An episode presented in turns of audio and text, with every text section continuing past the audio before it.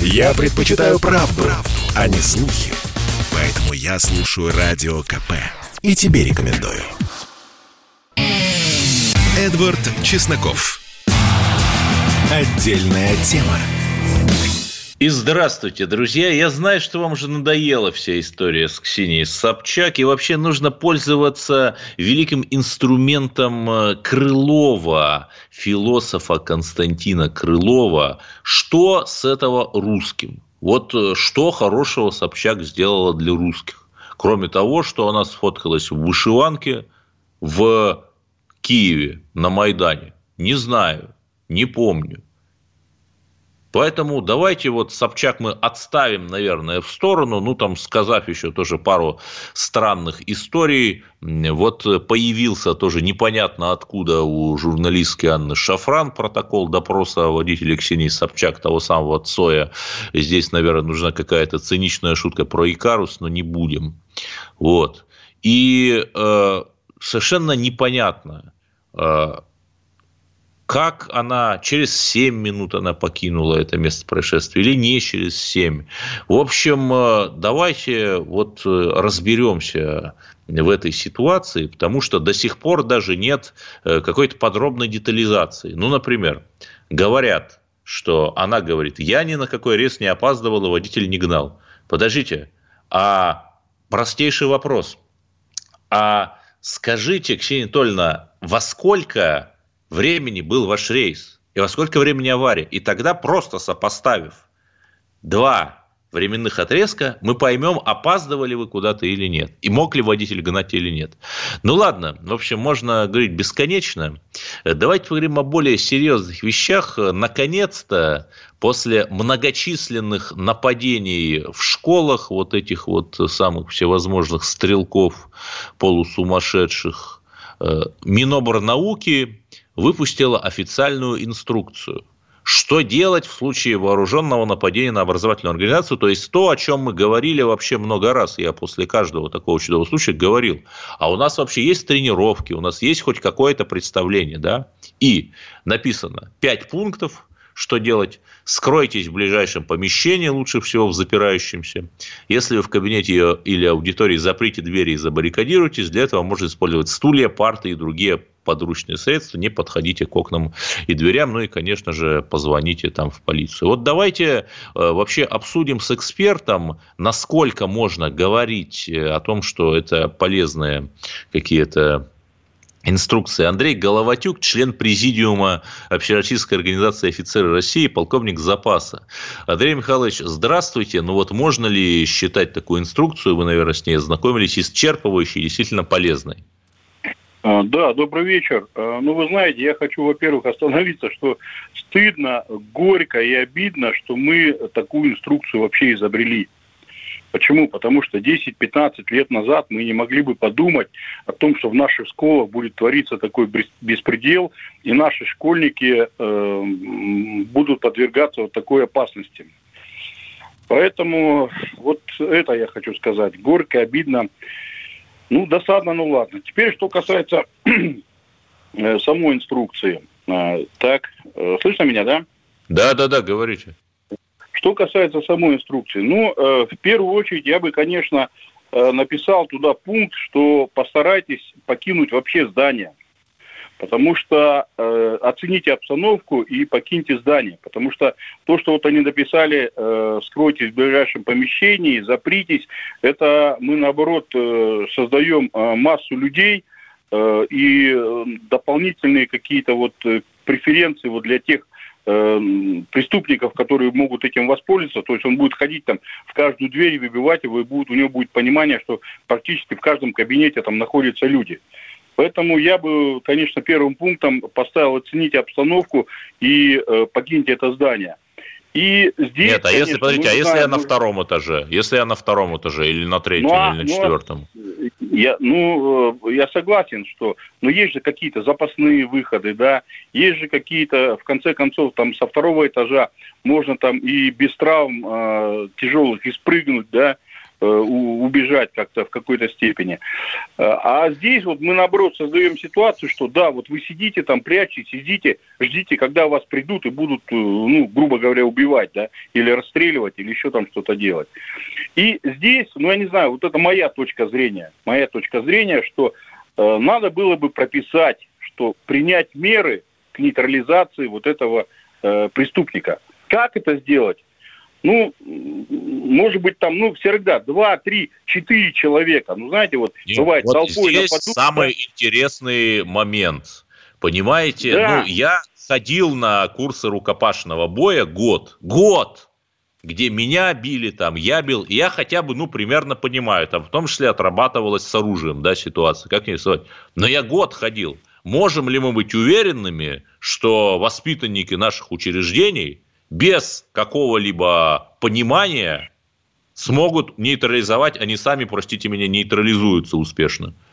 Ну, по, ну, понимаете, ну, вот, вот как бы вот это вот не э, звучало, да, но э, когда собирается толпа, там, 3, 4, 5 человек, и все они бросятся на одного, ну, это будет меньшее количество жертв, по крайней мере, потому что э, стреляют в основном-то, ну, не с автомата же Калашникова, э, там, очередями, а стреляют там... Э, Знаете, вот при всем, при всем уважении, при всем уважении, там, Нет, я для понимаю, это спорный вопрос. Да, это очень спорный. Это спорный вопрос, да, это моя точка зрения. Ну, вот это моя точка зрения, понимаете. Я говорю, да, это спорный вопрос, меня сейчас раскритикуют, скажут, что есть правоохранительные органы, есть спецназ, который должен нейтрализовать э, преступников. Ну, вспомните Керчь, вспомните Пермь, да, Вспомните Казань, сколько по времени он ходил и расстреливал всех по э, зданию, понимаете? Вот э, да. в чем вопрос, что у него, у преступника очень много времени показалось. И даже извините за выражение, даже если бы там его стульями там закидали или еще там чем-нибудь, создали бы какую-то там, э, ну, ситуацию такую, не, не разберихи, то есть ввели бы его в какое-то заблуждение, может быть, жертв было бы меньше, понимаете? А так все забились по классам, там сидят и да-да-да, да-да-да, и спасите, спасите, спасите. все. Ну, еще раз говорю, это моя точка зрения. Может быть, она неправильная. Да, меня сейчас подвергнут критике за эти слова. Но Хорошо. Я а если сказал, зайти, а если, а если зайти с другой стороны, может быть, вот те самые курсы элементарные э, рукопашного боя, да, именно самозащиты без оружия против вооруженного нападавшего вести, потому что, ну, от этих курсов еще никто агрессивным не стал. Ну, может быть, может быть. Но это, знаете, это примерно такая же инициатива, как ввести в каждой школе вооруженного э, охрану из вооруженных росгвардейцев, понимаете? Ну, это же все стоит денег. Ну, если найдется у государства э, деньги, чтобы обучать эти курсы, ну, хотя бы старшеклассников, да, ну, ну это все на свете хорошо. стоит денег. А? Все ну, на свете, да, стоит все денег. Да, да, все на свете стоит денег, да. Поэтому э, хотя бы старшеклассники, ну да, согласен, в, в рамках той же самой ОБЖ, да, в рамках э, э, начальной там, ну сейчас вот проблема, что нет начальной военной подготовки, но мы когда в школе учились, у нас была начальная военная подготовка, и нас там учили вот этим основам э, безопасности. А сейчас на ОБЖ, насколько я знаю, учат выжимать в экстремальных условиях, где-то там в лесу, там в пустыне там или еще где-то, но не учат, как действовать вот в таких ситуациях потому что программы это не предусмотрено. Программу надо менять, обучение. В том числе по ОБЖ вот эти вот вопросы уже, вопросы вот эти вот уже там предусматривать. Ох, ну да, ну да. А что делать-то? Я вот не знаю. Может быть, э, если опять же говорить из того, что сделать можно легко, в каждом, например, классе разместить какие-то лестницы, чтобы, например, можно было их перекинуть через окно и выйти через окно вот через, на, на, с веревочной лестницы. Разместить аптечку в каждом классе, я не знаю, они сейчас есть, нет, вот в мое время не было, например. Ну, это спорные тоже вопросы, но э, лестница, ну, да, ну, веревочная лестница, ну да, с третьего, с четвертого этажа можно обеспечить, э, чтобы пути Да, она даже в случае пожара, кстати, очень-очень Да, на случае пожара, да, да, это тоже, тоже один из вариантов, что открывается окно, выбрасывается лестница, и люди спускаются, школьники спускаются по этой лестнице вниз. Э, вот тогда действительно вариант о том, чтобы э, двери были забаррикадированы и максимально использовать вот это время для того, чтобы покинуть это здание. Вот я как я начал говорю, свой, свой диалог, что здесь в инструкции не написано оценить обстановку, покинуть здание, понимаете? Вот в чем вопрос. Принять меры для покидания здания.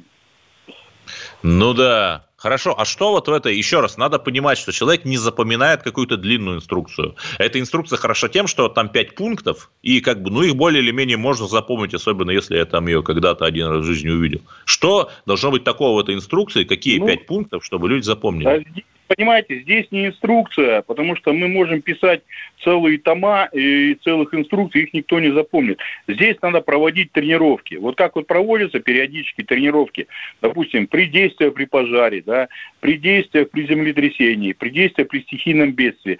И, к сожалению, нам надо сейчас в школах проводить вот такие тренировки понимать, что, допустим, э, разрабатывать вводные, что преступник находится на первом этаже, действия второго, третьего, там, четвертого этажа, действия руководства школы, действия охраны, действия школьников. Второй вариант, э, там, преступник находится на втором этаже, проник на второй этаж. Кто действует там первый, второй этаж? Э, сразу этажи как-то должны блокироваться, изолироваться. То есть вот, вот эти вот вопросы. Да. Да, Надо спасибо, Бог столько, даст, столько Бог даст, Бог даст столько... чтобы все эти вопросы были решены. У нас заканчивается первый блок нашего эфира, но мы продолжаем наш беспощадный, безусловно, эфир. Я слушаю «Комсомольскую правду», потому что «Радио КП» — это корреспонденты в 400 городах России. От Южно-Сахалинска до Калининграда. Я слушаю «Радио КП» и тебе рекомендую. Эдвард Чесноков. Отдельная тема.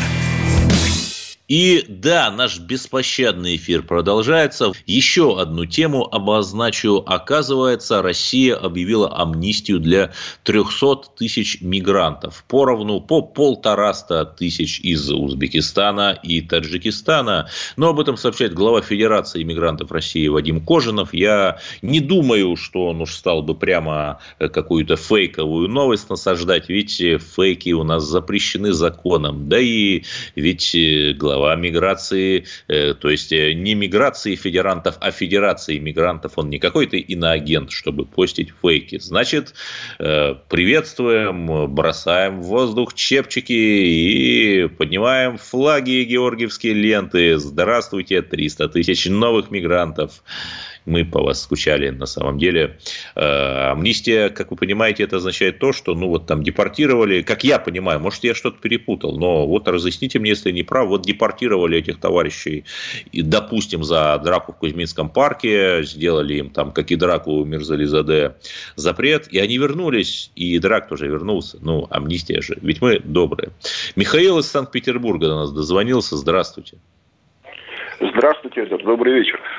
Ну, я хотел бы сказать, что, вы знаете, я с вашим экспертом, который вот офицер России выступал передо мной, я вообще категорически да. не согласен. Ну вот скажите. Вообще, скажите. то есть он говорит о том, что школьники 15-16 лет – это стрессовая ситуация, понимаете? Первый, второй этаж, там, когда идет стрельба, там никто ничего не понимает. И что вот эти школьники должны сами обезвредить. Ну, вы знаете, тут, по-моему, специально подготовлены люди, правоохранители, и то не всегда готовы среагировать. Ну а вот я, да, я, собственно, я абсолютно, я абсолютно в этом же русле с ним полемизировал. Я говорю, что если человек подготовлен, если да, он да. хотя бы раз кого-то действительно обезвредил после 10 хотя бы тренировок, то, наверное, он что-то может сделать. В остальном, но ну, это приведет к увеличению, там, простите меня, тел. Ну да, это стресс, стрессовая экстремальная ситуация. А что делать, я не знаю. В каждом власти должна быть кнопка соответствующая. Должны быть какие-то нормативы прибытия на сотрудников полиции. И опять же, Эдвард, вы меня извините, но Росгвардия, да. большая, коли... большая численность. Вот говорили, что в деньги упираются. Но они и так, я не к тому, но они как бы бюджетники, мы платим налоги. Ну, мы должны уже озаботиться о том, что школьники должны быть безопасны, как бы. Или у нас все перекладывается на самих обучающихся, на их родителей. Я этого не понимаю.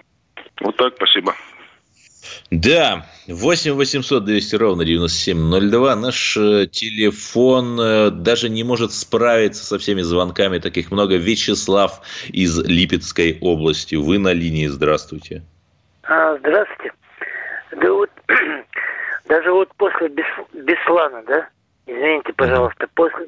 Да. Неужели не мож, нельзя оградить вот это вот все, вот, ну, вот охрану, вот нормальную охрану, чтобы вот это все было как-то я вообще не понимаю вот этого. Это там дети, тем более, да, вот он говорит, ну, он сказал вот не вот этот, а до этого вот говорил, ну, так там полковник или не полковник, короче, ну, э, служащий, короче. Ну Но да. Как что? может дети, могут дети, там дети, вы сами учили в школе, у нас раньше такого не было. Ну, как могут дети, вот, и тем более оружие, если там кто-то стреляет, и защищаться. Это просто не... Ну, по смыслу это, ну, это нереально, правда? Вы согласитесь? Да, это очень тяжело, конечно. Ну а что делать, я не знаю. Вот альтернативу предложите, предложите как альтернативу. оградить это все, ну, как, вот у нас полиция, Росгвардия, сейчас много вот МЧС, все есть. И в результате ничего, оказывается, нифига у нас не получается. Извините, что Ой, да не знаю, охрана охране розни. Вот, например, после теракта в аэропорту Домодедово в 2011, по-моему, году или в 2010 э, ввели досмотр на аэропортах и вокзалах именно на входе. И в 2013 году, кстати, незадолго до Олимпиады в Сочи, в Волгограде, был взрыв у входа, как вы помните, на вокзал. То есть, ну, наверное, это все эксперт называют театр безопасности, с таким э, иронично так называют. 8 800 200 ровно 9702. Да, если у нас, да, Андрей из Абакана, наш постоянный радиослушатель. Здравствуйте, Эдвард. Здравствуйте, уважаемые радиослушатели. Альтернатива очень простая. Просто два вооруженных охранника, периметр школы в камерах, ограждение. Все, Люди смотрят, люди видят, кто зашел, кто расчехлил оружие, кто ходит вокруг ограждения. Все на ответственности двух человек. Если люди да. подготовлены, да, Эдвард, слушаю. Ну, не знаю, наверное, наверное, да, но надо ли уповать только на охрану? Нужно на себя уповать. То есть я в прошлом блоке говорил, и я сейчас э, скажу, э, друзья, вот, ну, в американских школах, да, не во всех, но в некоторых, например, устраивают регулярно учебные тревоги. Что делать учебная тревога, если там вот э, какой-то Бармалей объявился и условно стреляет? И хотя бы учителя и педагоги знают, да, там они баррикадируются в классе, там есть металлический шкаф специальный, они его к двери э, придвигают, чтобы его не прострелить и не вышибить дверь. Ну, вот как-то так. Давайте там э, хотя бы, ну, есть у нас там какие-то курсы, там УБЖ, например, да, я не знаю, это как в нынешних школах, но, наверное, есть. В моей школе были 20 э, лет назад. И хотя бы какие-то элементарные навыки, там, выживания, первой помощи, ну, на... Ладно, что уж я говорю. Михаил из Ставрополя, да, здравствуйте. Здравствуйте. Я, знаете, на что еще хотел обратить внимание? Вот говорят, школьники типа должны сами защищаться. Дело в том, что если какой-нибудь школьник даже даст этому подонку по голове табуреткой, не дай бог его покалечит или убьет, этого школьника просто посадят и все. Вот в чем дело. Я не знаю, я закон так, у нас я, надо как-то я менять. Так, я так скажу, если не будет какого-то медийного резонанса вокруг этой истории, то, скорее всего, посадят, как, например, Анатолия Грудистова из Иванова, который за девушку заступился, вот 8 лет светит из-за непреднамеренного убийства. Да? И самое это главное, что э, в Дагестане, все помнят, буквально пару дней назад – та же самая история. Человек, там, старшеклассник там зарезал своего обидчика, тоже старшеклассника. Пришли журналисты, просто пришли журналисты снять эту школу, И причем опять там как бы разные вот представители Дагестана. То есть тут даже на русский великодержавный шовинизм не спишешь. И они просто там избили журналистов. Э, вот э, такие, знаете, старшеклассники. Ну, акселераты, видимо, да и непонятно вообще, что делать. И при том, я не знаю, а там в этой школе были ли, например, рамки металлоискателя, хоть какая-то охрана. Притом, я вот не понимаю, я вспоминаю, но я учился не так давно, ну, 20-25 лет назад. У нас вообще охраны не было. Заходи, кто хочешь. Там техничка была, которая звонки в звонки звонила, и все, но, но почему-то не было каких-то проблем. Вот я не понимаю, почему, хотя и жили мы как-то небогато, и уровень агрессии был большой, и э, лихие были 90-е, когда огнестрел, например, можно было очень легко достать. И я не знаю, если вы ждете, ждете ответ, но у меня нет ответа, я не знаю. 8 800 200 ровно 9702, да, беспощадный телефон нашего прямого эфира. Олег из Дмитрова, да? Да-да-да. Здравствуйте. Здравствуйте. Здравствуйте. А, смотрите, э, я не знаю, может быть, это мое личное мнение, конечно, но мне кажется, что мы пытаемся в данном случае бороться со следствием, а не с первопричиной, в принципе, что у нас постоянно и происходит в нашем государстве, к сожалению, нынче. Может быть, стоит побороться с причиной, Хорошо, а какая причина? Ну, скажите. Ну, все от бескультуры, скорее всего. От низкого уровня образования, наверное. Слушайте, ну, я, я не знаю, я не готов с вами согласиться. Ну, там, в США, например, там, э, я не могу сказать, что прям низкий уровень образования. В, ну, в, там, школе, в 90-е годы, не знаю, не знаю слабо, слабый аргумент. 8 800 200 ровно 702. Сергей из Волгограда. Да, ваше мнение. Добрый вечер. Я продолжу мысль предыдущего звонившего, Эдвард. Mm-hmm. Причина в том, что мы находимся в мировоззренческом тупике. И от этого мировоззренческого тупика детям с обострением самосознания становится тошно. И они хотят э, отыскать источник этого тупика и ликвидировать его. Поэтому э, в ближайшее, что возможно. Режут, убивают. Это касается и истории в метро, и в Дагестане. Э, этот самый мировоззренческий тупик э, привел к теме предыдущей передачи про э, гея Супермена.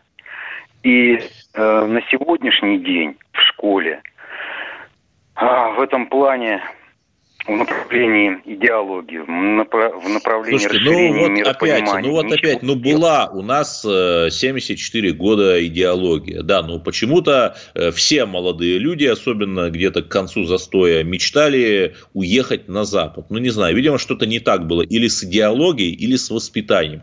В 90-е годы, когда парламент расстреливали из, из танков, что у нас не было мировоззренческого тупика, по-моему, был.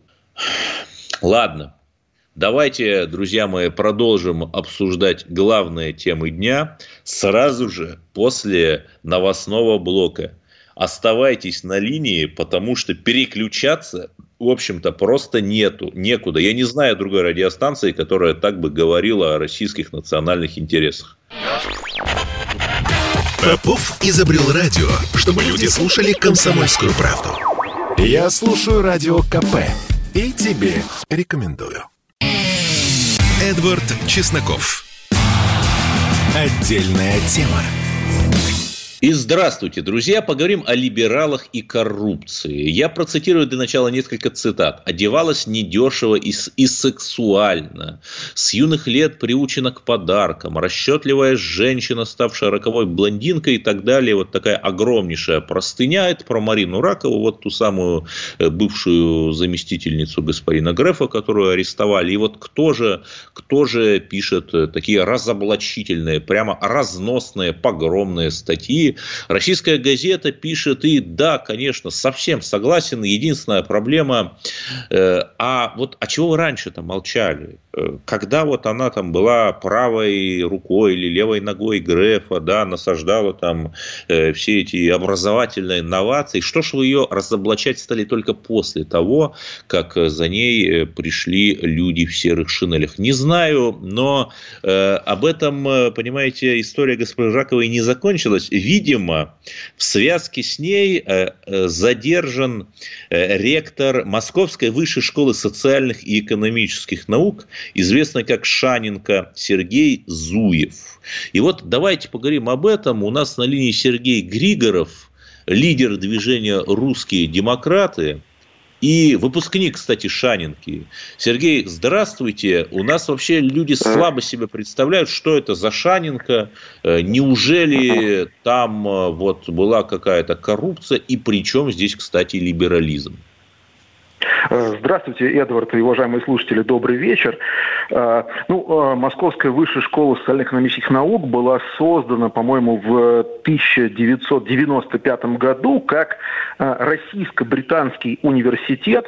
То есть, с одной стороны, это там партнерами выступал Манчестерский университет Великобритании, а с другой стороны, Академия народного хозяйства при правительстве России.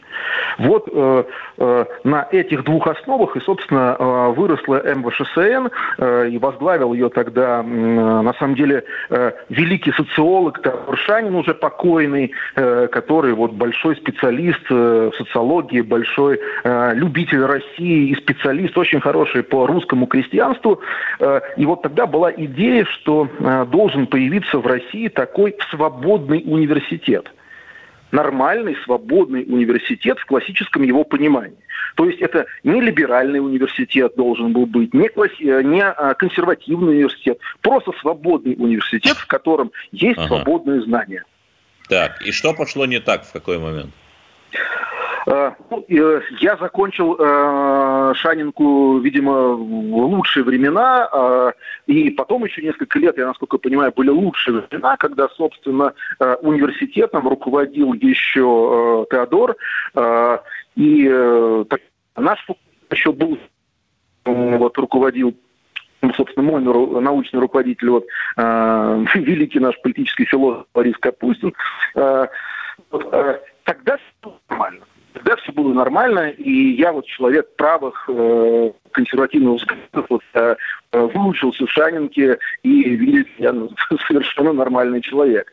А вот потом, наверное, где-то э, уже в конце нулевых, э, в десятые годы, то, что я слышал, и то, что, во что превратились политические науки э, в данном университете, это уже стал такой леволиберальный университет. То есть в нем изменилась идеология. То есть он перестал быть он стал быть, он стал идеологическим университетом. Mm-hmm. И вот, э, на мой взгляд, вот мечта, с которой он создавался, она была разрушена. Ну, он еще создавался в той ситуации, когда должен был, э, должно было быть восстановлено гуманитарное знание в России, которое за годы советской власти пребывало в очень плохом состоянии. Мы не были знакомы Да-да, э, с кибернетика. Кибернетика, а, вот. продажная девка империализма. Не совсем гуманитарное знание, но тоже ничего. Вот, поэтому тогда мы старались вот принести этот гумус, ну вот как э, была и там э, идея 18 века, гумус, чтобы на нем взросло настоящее университетское знание, как оно потом взросло в России в XIX веке. Ну вот я так понимаю, что история вот э, завершается весьма драматично. Я на самом деле э, желаю и э, Шанинке э, каким-то образом сохраниться и вернуться на старый путь. Я не знаю, э, с какими кадрами это должно получиться. Э, видимо, с какими-то другими кадрами.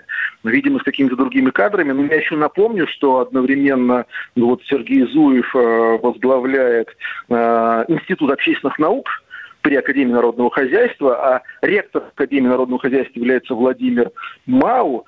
Вот. А институт да, причем во всяких э, таких компроматных телеграм-каналах э, наподобие ВЧК ОГПУ, это название телеграм-канала, там огромное количество постов про какие-то околокоррупционные истории с Ранхиксом, там один э, зам, по-моему, этого ректора, по-моему, по фамилии Барчиц, там просто сидит, то есть там тоже очень такие забавные истории, в плохом смысле забавные. Вот. А, институт, а, а институт общественных наук, слушателям напомним, это бывшая Академия общественных наук при ЦК КПСС. Угу. Ну да. Вот, это стоит, это стоит. Хорошо, но, но тут, Я... но тут немного другой вопрос, позвольте, Сергей. А вот можно ли утверждать, что вот эти странные коррупционеры, я сейчас даже не буду называть их по фамилиям, э, контролируя образование, по линии там Сбербанка или по линии других структур э, навязывают, проталкивают чуждую нам вот эту вот адскую леволиберальную идеологию, там 666 гендеров, э, нетрадиционные э, всевозможные связи и так далее, и так далее. Я думаю, что здесь э, не вопрос коррупции, потому что э, э, в любых таких учреждениях, которые финансируются, на самом деле у нас финансируется высшая школа не очень хорошо и не очень важно, поэтому, наверное, всегда можно найти какие-то вот такие серые моменты. Наверное, их можно найти. Я бы здесь вот подходил именно вот с того, с той постановки вопроса, которую вы задали, в том, что есть определенные руководящие кадры, которые пришли к руководству высшим образованием. Это ведущие, самые именитые э, вузы России, именно связанные с гуманитарным, прежде всего, знанием, которые, по идее, должны формировать национальную и управленческую элиту. Те, э, те люди, которые придут э, администрировать, управлять государством, э, это не инженеры, это те люди, которые управляют, те, которые формируют смыслы. И оказывается, что учат их те, учат их те люди формировать эти смыслы, которые как раз несут вот этот, э, ну, можно его назвать э, уже леволиберальный тоталитаризм, э, который видит свободу слова только для себя, видит э, свою э, идеологию доминирующей, э, а все остальные видят какой-то архаикой, с которой даже не должен выстраиваться диалог, э, а которая должна быть просто отринута и забыта. Да, Хорошо, а делать-то что? Вот устраивать какой-то, простите меня, погром в образовании? Или э, как-то э, я даже, то есть у, у меня нет даже какого-то готового рецепта, что делать? Э, я думаю, что э, правительство и государство э, должны осознать, что если они не формируют будущие гуманитарные управленческие кадры, то какие бы ни были у нас успехи в промышленности, в технологиях, какую бы вы ни построили замечательную армию, но если потом этим придут руководить совершенно другие политики и администраторы, то все это государство будет разрушено.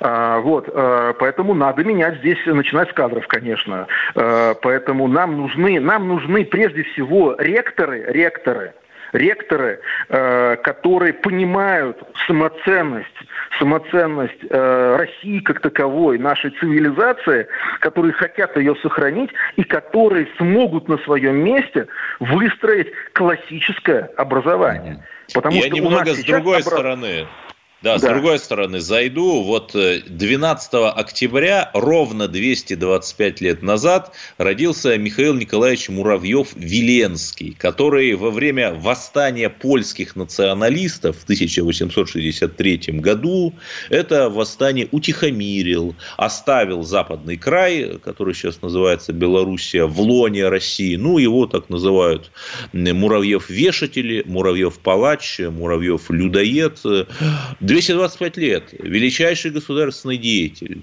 Слышали ли вы, чтобы, например, там э, хоть как-то праздновалось, э, праздновался его юбилей, чтобы детям там в школах, я не говорю в Беларуси, хотя бы в России рассказывали, что вот был такой э, выдающийся государственный деятель, да, там масштаба Кутузова и Барклая де Толли, нет? Нет, я не слышала так. Э, нет, ну я, конечно, я-то лично знаю, потому что я хочу это, я хочу это знать. Э, и другим об этом рассказываю. Но в образовании, в образовании у нас этого нету, потому что у нас, честно говоря, вот все образование, гуманитарное знание выросло от Александра Ивановича Герцена. Вот буквально, да, как сейчас говорят, иноагент Герцен э, во главе журнала The Bell, колокол, вот, который э, двигал вот Лондоне, эту, да. издававшимся как раз в Лондоне, э, который э, двигал эту повестку. Я честно говоря, очень люблю Англию э, и люблю Англию как русский человек, но не хочу, э, чтобы Англия руководила Россией. Я хочу, чтобы Россия была успешна, как Британская империя. Да, правильно, правильно. Вот, нужно наоборот. У меня, нужно наоборот. Вот, у меня, да, у меня здесь, у меня здесь такая, у меня здесь такая позиция. Сергей Григоров, лидер движения «Русские демократы». Слушайте радио «Комсомольская правда», потому что в следующем блоке мы перейдем к самому страшному самому шокирующему, самому кошмарному, к чему бы вы думали, к игре в кальмара, конечно же. Оставайтесь и слушайте. Самое еще впереди. Чтобы не было мучительно больно за бесцельно прожитые годы, слушай «Комсомольскую правду». Я слушаю Радио КП и тебе рекомендую. Эдвард Чесноков. Отдельная тема. Наш эфир продолжается. Представьте себе игру, в которой нарушитель правил погибает. Вот это самый популярный во всем мире сейчас сериал «Игра в кальмара», южнокорейский. Я скажу честно, сериал не смотрел, Видимо, в каком-то другом мире живу, но придется посмотреть, раз уж все его прорекламировали. И в чем проблема? Что, э, например, в ТикТоке дети рассылают друг другу там ролики из этого сериала, ну, ролики из разряда резко 18+, и психологи опасаются, что вот они какие-то эти игры на выживание будут пытаться повторить или нет. Ведь мы уже видели э, запрещенную в России историю с синими китами.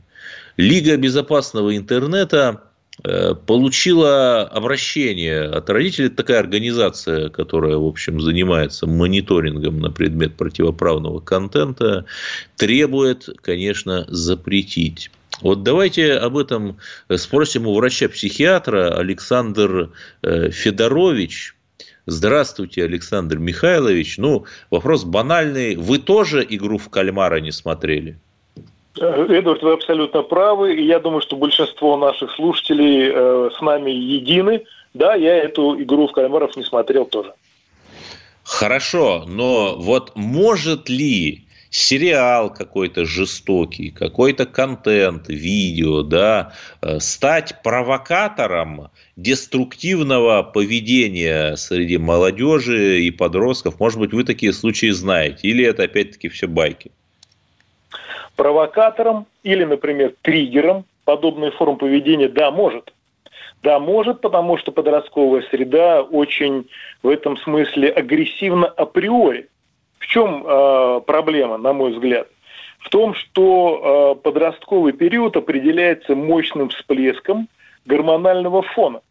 А сопровождается этот мощный всплеск гормонов отсутствием зрелости в центральной нервной системе, то есть мощный такой диссонанс. Вроде все выросло, а в то же время кроме головы.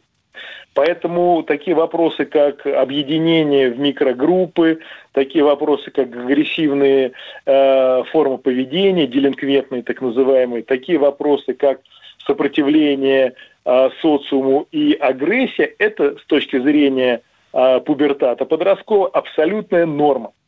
Поэтому, когда мы говорим о том, что может вызвать, э, спровоцировать эту ситуацию, да, это могут быть, это, это может быть какой-то агрессивный контент.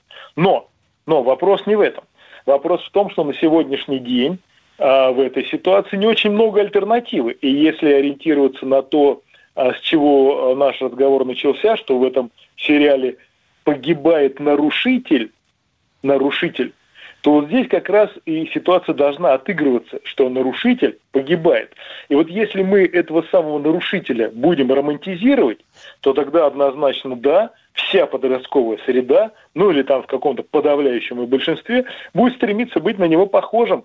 а быть похожим довольно легко, потому что это не требует никаких усилий, а в итоге смерть, которую мы романтизируем и э, активно поднимаем во всех средствах, ну, ну или там в некоторых средствах массовой Хорошо. информации.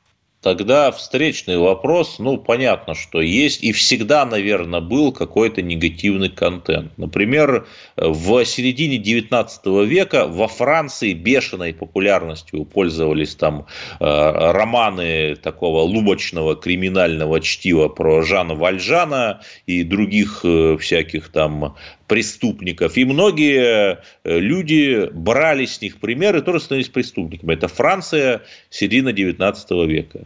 А что нам-то сделать? Ну, ведь невозможно же все неправильное и плохое запретить. Ну, ругаем мы советское время, я ругаю, но тогда, например, там были пионер-лагеря, была э, пионерия, комсомол, какие-то ролевые модели поведения, да?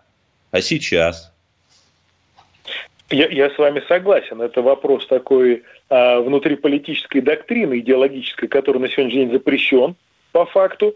Вот. И э, если сравнивать текущую ситуацию с приведенным вами примером, без сомнения адекватным, мы ведь говорим о чем? О том, что в сравнении с 19 и прочими веками мы на сегодняшний день вынуждены учитывать, а это реалии времени, вынуждены учитывать интернет-пространство, которое позволяет в одночасье сжать э, и пространство, и время, и позволяет нам э, совершенно свободно выбирать контент. Поэтому цензура контента, на мой взгляд, очень важна именно с позиции того, что мы, беря как-то вот пакетом да, соглашения на поставку всего, мы берем и негатив в том числе. Хорошо, а можете дать э, совет, совет родителям, можете дать, вот что делать? Вот, допустим, там я чувствую, что мой ребенок, господи, стал смотреть эту игру в кальмара, что мне делать? А вы знаете, когда это уже случилось немножечко поздно, и тогда лучше привлекать к решению специалистов, вот, а начинать вообще взаимодействие с ребенком лучше до того, как он вступает в пубертатную пару. То есть научить его отличать не то чтобы добро от зла, а отличать то, что вредоносно от того, что полезно, я думаю, что это задача любого родителя, и этим нужно заниматься сильно раньше, чем наступает пубертат. А пубертат это примерно 12-13 и примерно до 17-18 лет. Поэтому если мы с ребенком а, общаемся, дружим, а самое сложное, своим личным примером показываем, как надо какие-то вопросы решать до 12 лет, то, скорее всего, пубертат будет переживаем нами с несопоставимо меньшими потерями.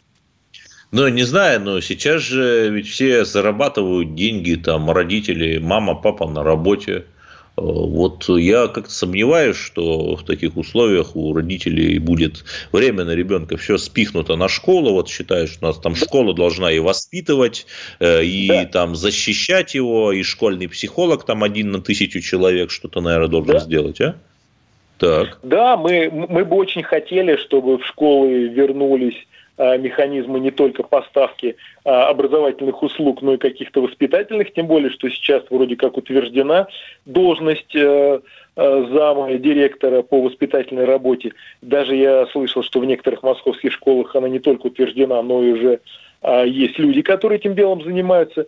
Поэтому что сказать тем родителям, которые на трех работах работают? Наверное, это важно, материальная и физическая составляющая.